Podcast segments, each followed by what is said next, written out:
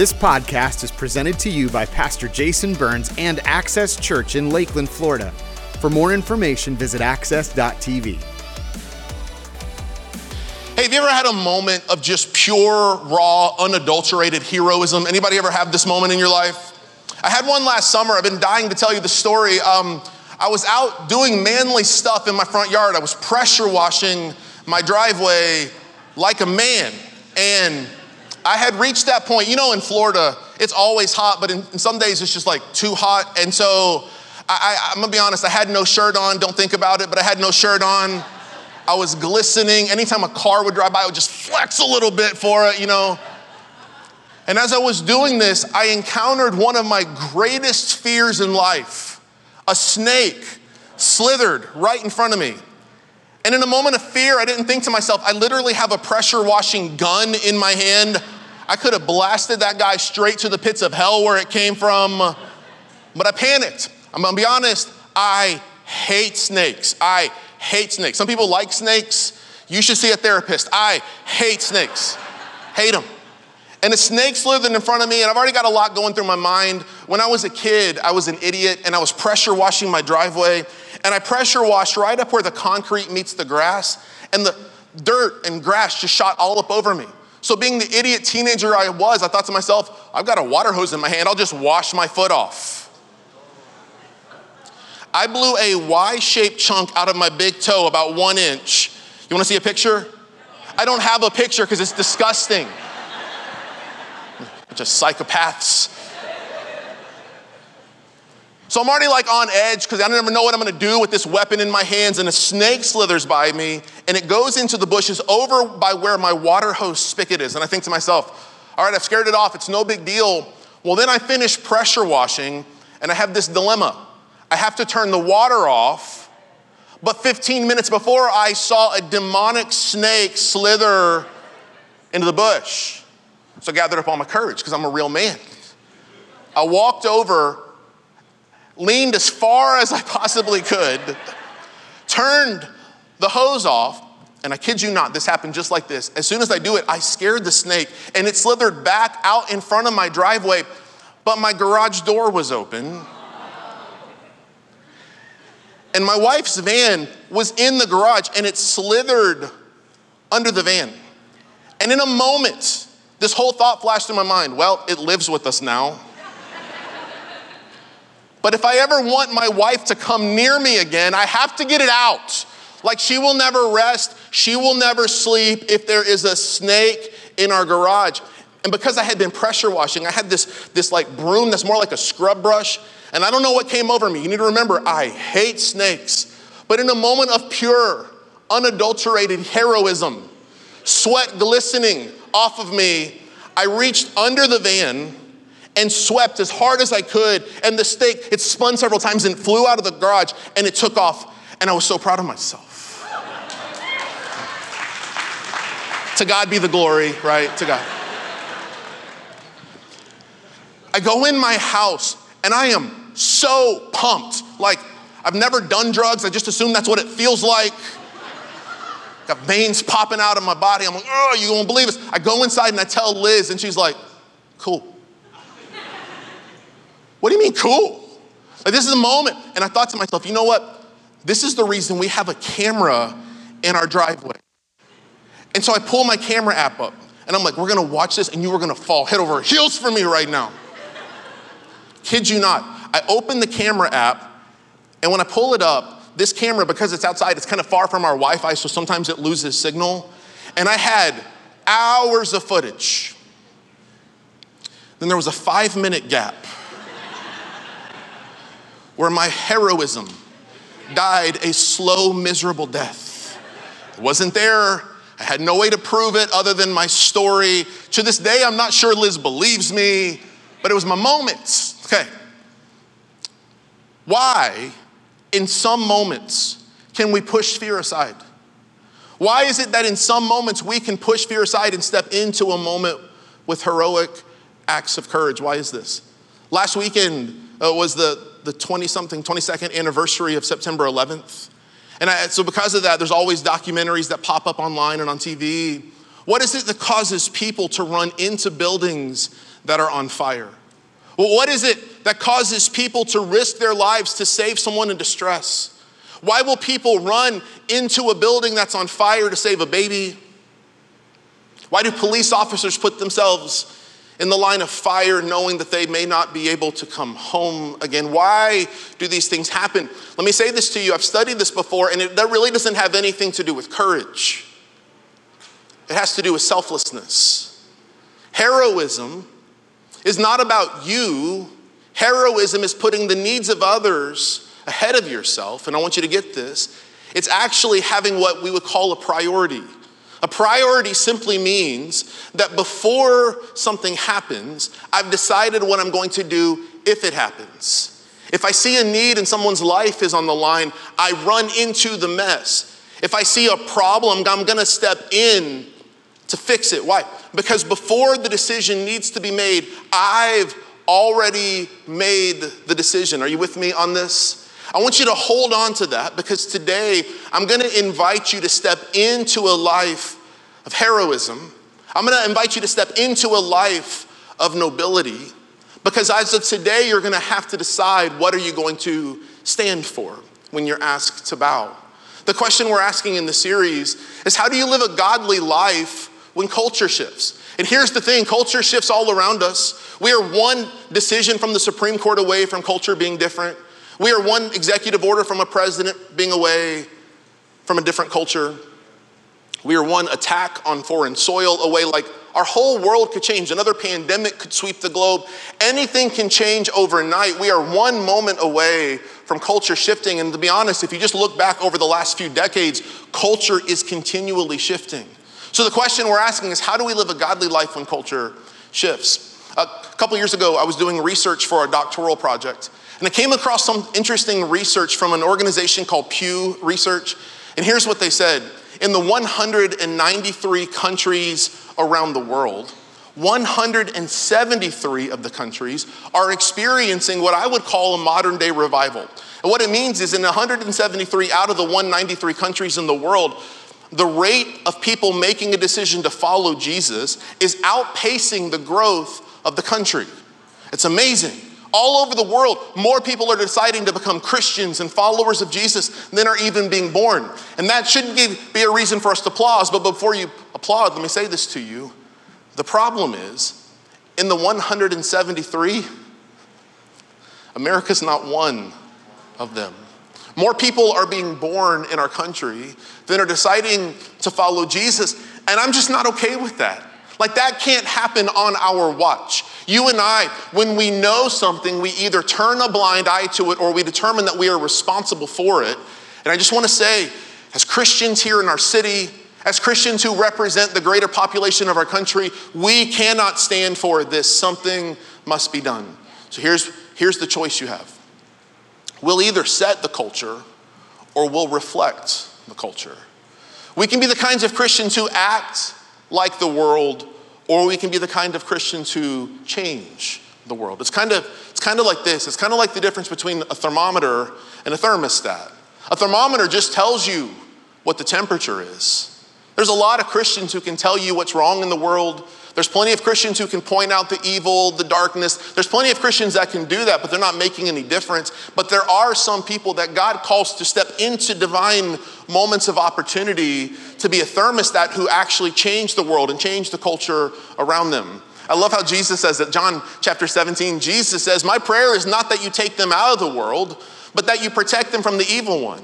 They are not of the world, even as I am not of it. Jesus says, You you are called to be in this world. Now, your life doesn't have to reflect the worldliness and the godlessness around you, but you should be in the world so that you can actually have a voice of change in the world. Are you, are you with me on this? A lot of Christians are like, I want nothing to do with that. Okay, so today I want to go back to the story of Daniel, and I want to look at the two most famous stories in the story of Daniel's life. And what I want to do is I want to show you that both of them, they're separated by 23 years. It's under two different kings, which means it's under two unique cultures. But here's what I love. Both of these stories center around a battle over one thing. It's the battle over worship. And I want you to get this. roughly a third of the Bible is prophetic. Prophetic can mean two things. It can mean um, it can mean telling the future, kind of telling what is to come. That's what we think of in prophecy. Prophetic can also mean determining with clarity that which is right and which is wrong. It is having a black and white view set of the world. And a third of scripture is prophetic. A lot of the book of Daniel is prophetic. And I think it is to give us a picture of what happened so that we can learn what can and will continue to happen in the world. I want you to see this. There is a battle happening around us for our worship. I'm going to show it to you two places in the book of Daniel, then I'll talk about what it means for us. Daniel chapter 3 says this King Nebuchadnezzar, uh, this is an evil, wicked king, he made an image of gold, 60 cubits high and 6 cubits wide. So it's a 10 to 1 size ratio.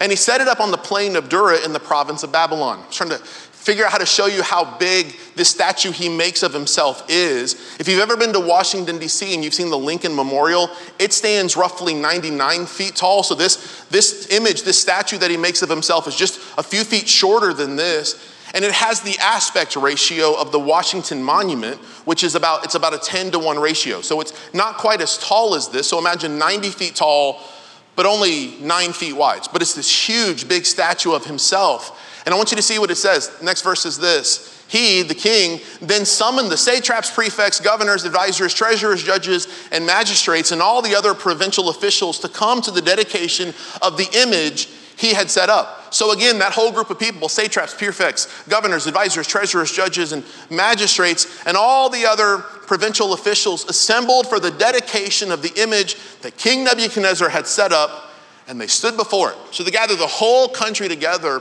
and then it says, The herald loudly proclaimed, Nations and people of every language. So, basically, everybody listen up. This is what you are commanded to do. In other words, you have no choice after what I tell you. This is what you are commanded to do. As soon as you hear the sound of the horn, the flute, the zither, we could use some more zither up in this place. That's a, it's a guitar. Lyre, harp, pipes, and all kinds of music. I've got to have more cowbell. You must not fall down and worship the image of the gold King Nebuchadnezzar has set up. Whoever does not fall down and worship will immediately be thrown into a blazing furnace. The king's official stands in front of everyone and says, This is an idol. This is something that you will worship. He is more than a man, he is a God. So when you hear the music, when that zither starts to ziv, whenever that happens, you are to bow and you are to worship. And I want you to get this. And he says, And if you don't, we will throw you into an oven fire. What does he use to motivate? Fear. Culture's motivation for worship is always going to be fear fear of missing out, fear of if you don't do this, you're going to have a punishment. If you don't do this, you're not going to experience life to the fullest. If you don't sleep with me, I'm not going to stay with you. Like, culture's motivation for worship is always going to be fear, and I need you to pay attention to this because you have to make a decision in advance. You have to pre decide, predetermine. You have to have a decision made in advance prior to of what you will do, and culture pushes fear on you. 23 years later, King Nebuchadnezzar is now gone. There's a new king named Darius. Darius is beloved by the people, and I want you to see this. Finally, these men said, We will never find any basis for charges against this man Daniel unless it has something to do with the law of his God. Here's what's happening in this story. They think to themselves, Daniel has just, he's risen in power and prominence so much that if we don't do something to get rid of him, the king is going to keep promoting him and he'll be promoted above us. We got to do something to get rid of him. Go back a verse for me, if you would. I want you to see this. And they looked at Daniel's life and they said, We can't find any reason to bring charges against him. It's like this man lives with such integrity that there's nothing we can do to bring a charge against him. And I think this is a wonderful way to live your life.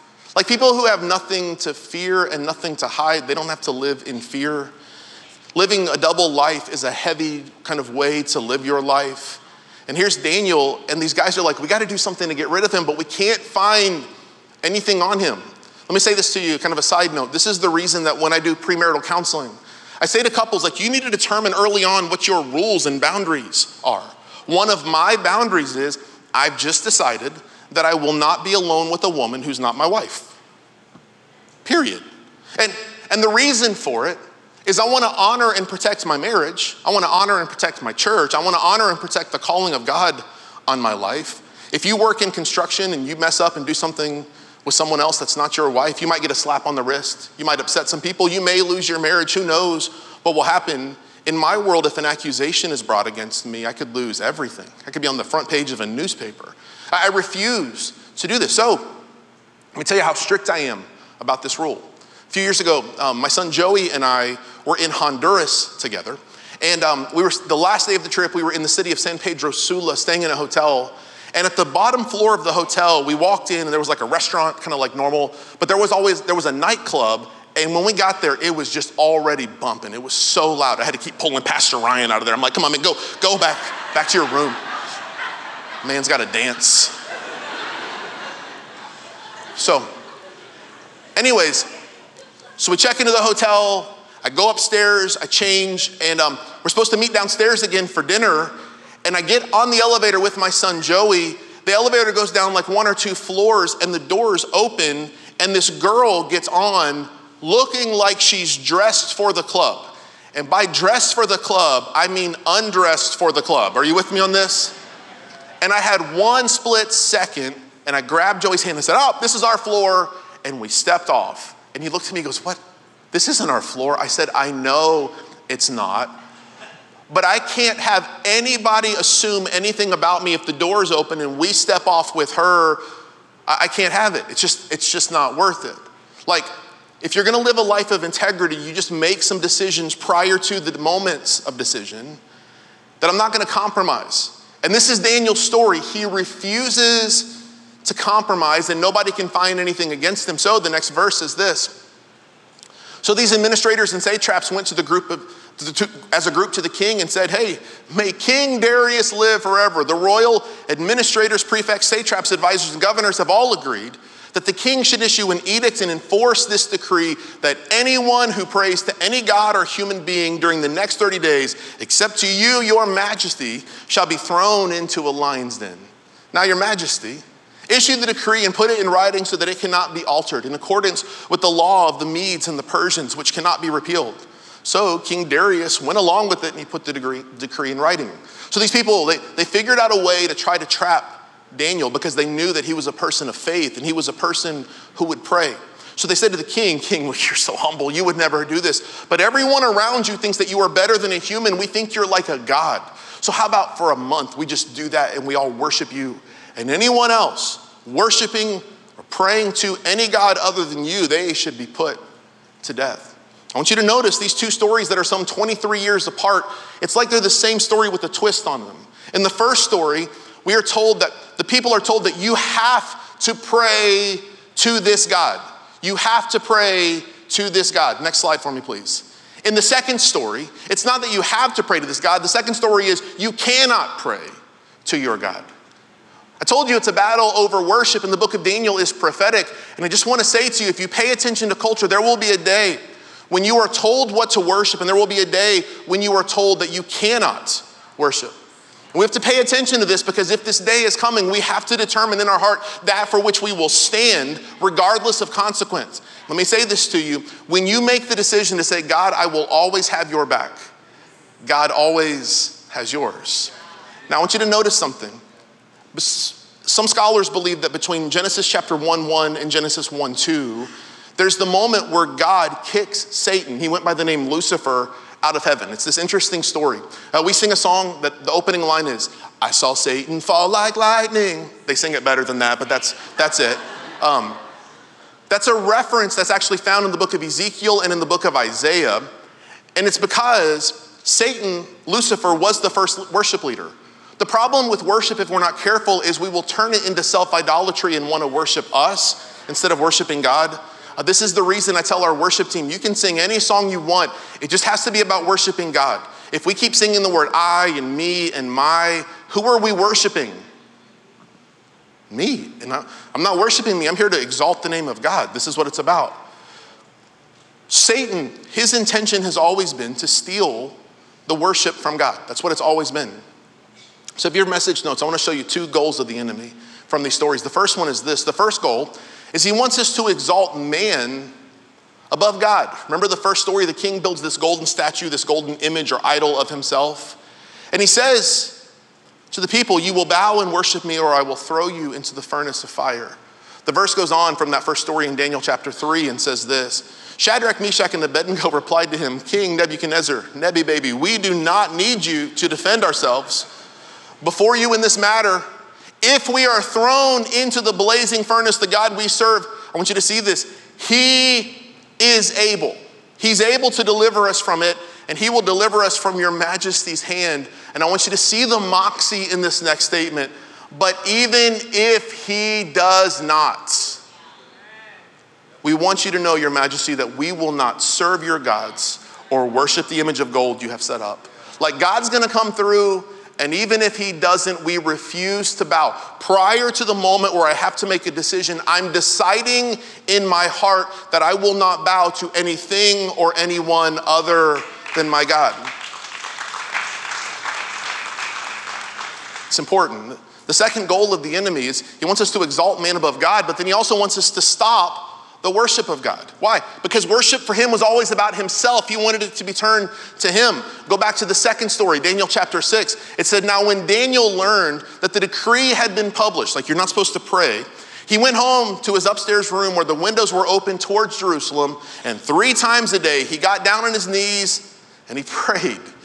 He gave thanks to his God just as he had done before. Then these men, went as a group and found Daniel praying, asking God for help. So they went to the king and spoke to him about this royal decree. And they go to him like real sneaky, like, King, what, this is crazy. Didn't you publish a decree that during the next 30 days, anyone who prays to any God or human being except you, your majesty, would be thrown into the lion's den? Like, what's that was your idea, right? That was a good idea. The king answered, Well, the decree stands in accordance with the law of the Medes and Persians, which cannot be repealed. And he finds out that it was about Daniel the whole time. He had grown an affection and an affinity towards Daniel, and it broke his heart. But the law of the Medes and Persians could not be repealed, so they throw Daniel into the den of lions. I want you to know the end of both stories. In Daniel chapter 3, he throws Shadrach, Meshach, and Abednego into this furnace of fire. And God has their back. They come out not burned, not singed, not smelling of smoke. They come out untouched. And when the king looked in, he said, I thought, I, I threw three men in, but I feel like I see a fourth person, and it looks like the Son of God. Like this is powerful moment. He pulls them out and turns the people towards God. Why? Because in a moment, three men decided that I will not bow under pressure, but I will stand for my God. In the second story, Daniel is thrown into a den of lions for what he's done. The king Darius, he's so upset, he doesn't sleep a wink. The next morning, he goes to this den of lions, open it up, and Daniel is sitting with the lions as if it's no big deal. They pull him out, and in the king's anger, he takes all those men who had conspired against Daniel, threw them into the lions den, and they went all Mufasa all up on them, ate them all, right? Got them all. What happens? This is important for you to understand. When we stand for God, God has our back. But I want you to get this. In a culture that's going to compete for your worship, you have to answer the question what has my worship? What has my worship? I want to end with this. Jesus is confronted with the question what's the most important commandment? He says this in Mark 12, verse 30 Love the Lord your God with four things. He's quoting Deuteronomy chapter 6. Love the Lord your God with all your heart, with all your soul, with all your mind, and with all your strength. What does it mean for us to worship or to love God in that way with all that we are? I want you to see this. The first one is this to worship God with all of our heart and soul means that He gets my affection. He gets my affection. I want you to see this. Each one of these has a question. The question of your heart and soul is what do I love the most? Can I point something out funny to you? Like, nobody in this room loves football more than me. I love football. I'm a junkie for football. I can't, I can't wait on Sunday afternoons. I get home, I sit down, and I don't move for about seven straight hours. I love, I love football. And can I tell you what I find so funny?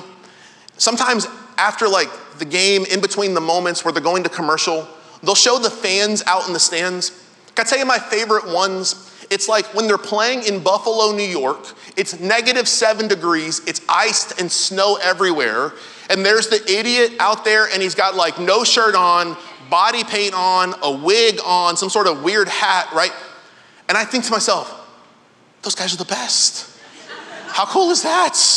Risking pneumonia and hypothermia for that, I love it, right?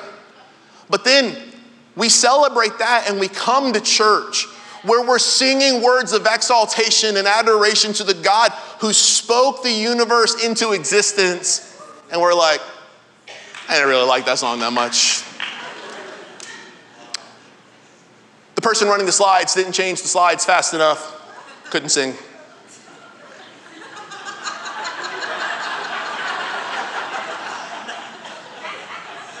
It's a little too loud for my comfort. You know what scripture teaches about heaven? It's loud because people are forever worshiping the goodness of our God. So it's funny to me that we'll get in the car and be like, yeah, I didn't really like the songs today. Newsflash, not worshiping you. It's never been about you. So the question is, what do I love the most? Listen, nothing wrong with loving other stuff. Love your sports team and love a good meal and love a walk on the beach. Love all those things. But who has the priority in your hearts? Second thing, Jesus said, Love the Lord your God with all your heart and your soul and in your mind. Our mind is our attention, it's the things we think about. Here's the question What do I think about the most? What do I think about the most? Why does this matter? What we get, what we think about is what we turn our lives towards. I love this quote. Our lives are always moving in the direction of our strongest thoughts. And so we'll think about all kinds of things.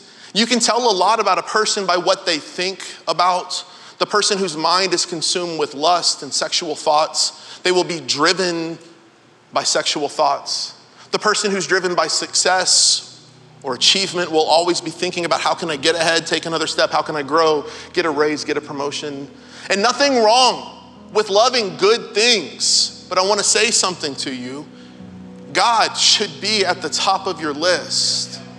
Like I think about some of David's words in the book of Psalms. God, your word I meditate on day and night. Like one of the things I teach people about reading the Bible is don't just read for information, read for transformation. I'd rather you not read 50 pages and not understand a single word of it. I'd rather you read one verse over and over and over. And throughout the day, just make conscious decisions. Say, God, I'm turning my heart towards you. What did you mean by this? God, help me understand your words. God, thank you for your goodness, your kindness, your love, your grace. Just turn your attention, your mind, your thoughts towards Him. Love the Lord your God, Jesus says, with all your heart and soul, your mind, and your strength. Strength is our abilities. It's our abilities. The question of strength is what do I do the most? And I want you to get this. If, if you were to examine your time, what gets the most of your time? You have a job, you have school, there's time that's spent sleeping, there's some entertainment time, some recreation time, some eating time. Like all of us, if we could like pie chart out our time, we do lots of stuff. Almost every person in the room wishes there was more time to every day. One of the limitations on the human experience is we all live with the same amount of time every single day. The question that you should ask is what am I doing with my limited minutes to make a difference in the lives of someone else? This is the reason I think serving is such a big deal. This is the reason I'll say it again. If you've never gone to our Next Steps class, you need to go because it's not just about joining a church, it's about finding a place to invest your lives that's connected to someone making a decision that affects their eternity. You want to redeem your time? You give your life to something that changes someone's tomorrow and changes their forever. What would it look like if all of us just made this decision that prior to culture shifting, we've set our priorities? that when culture, if the book of Daniel is prophetic, and if the goal of Satan is to get us to exalt man above God, if the goal of culture is to get us to stop worshiping our God, then if it's prophetic, it means it's going to happen again. And I just want to say to you one more time you have to make a decision that before culture shifts, you know that which you will stand for. I'm gonna ask you to bow your head and close your eyes all across this room. And I want you to take a moment to examine your own heart. Jesus said that you are to love the Lord your God with all your heart and soul. What has your affection? With all of your mind, what has your attention? And with all of your strength, what has your time, your schedule, your energy? So, God, we ask you to give us courage today. In a culture that shifts rapidly and changes overnight, may we have the courage of Daniel, Shadrach, Meshach, and Abednego.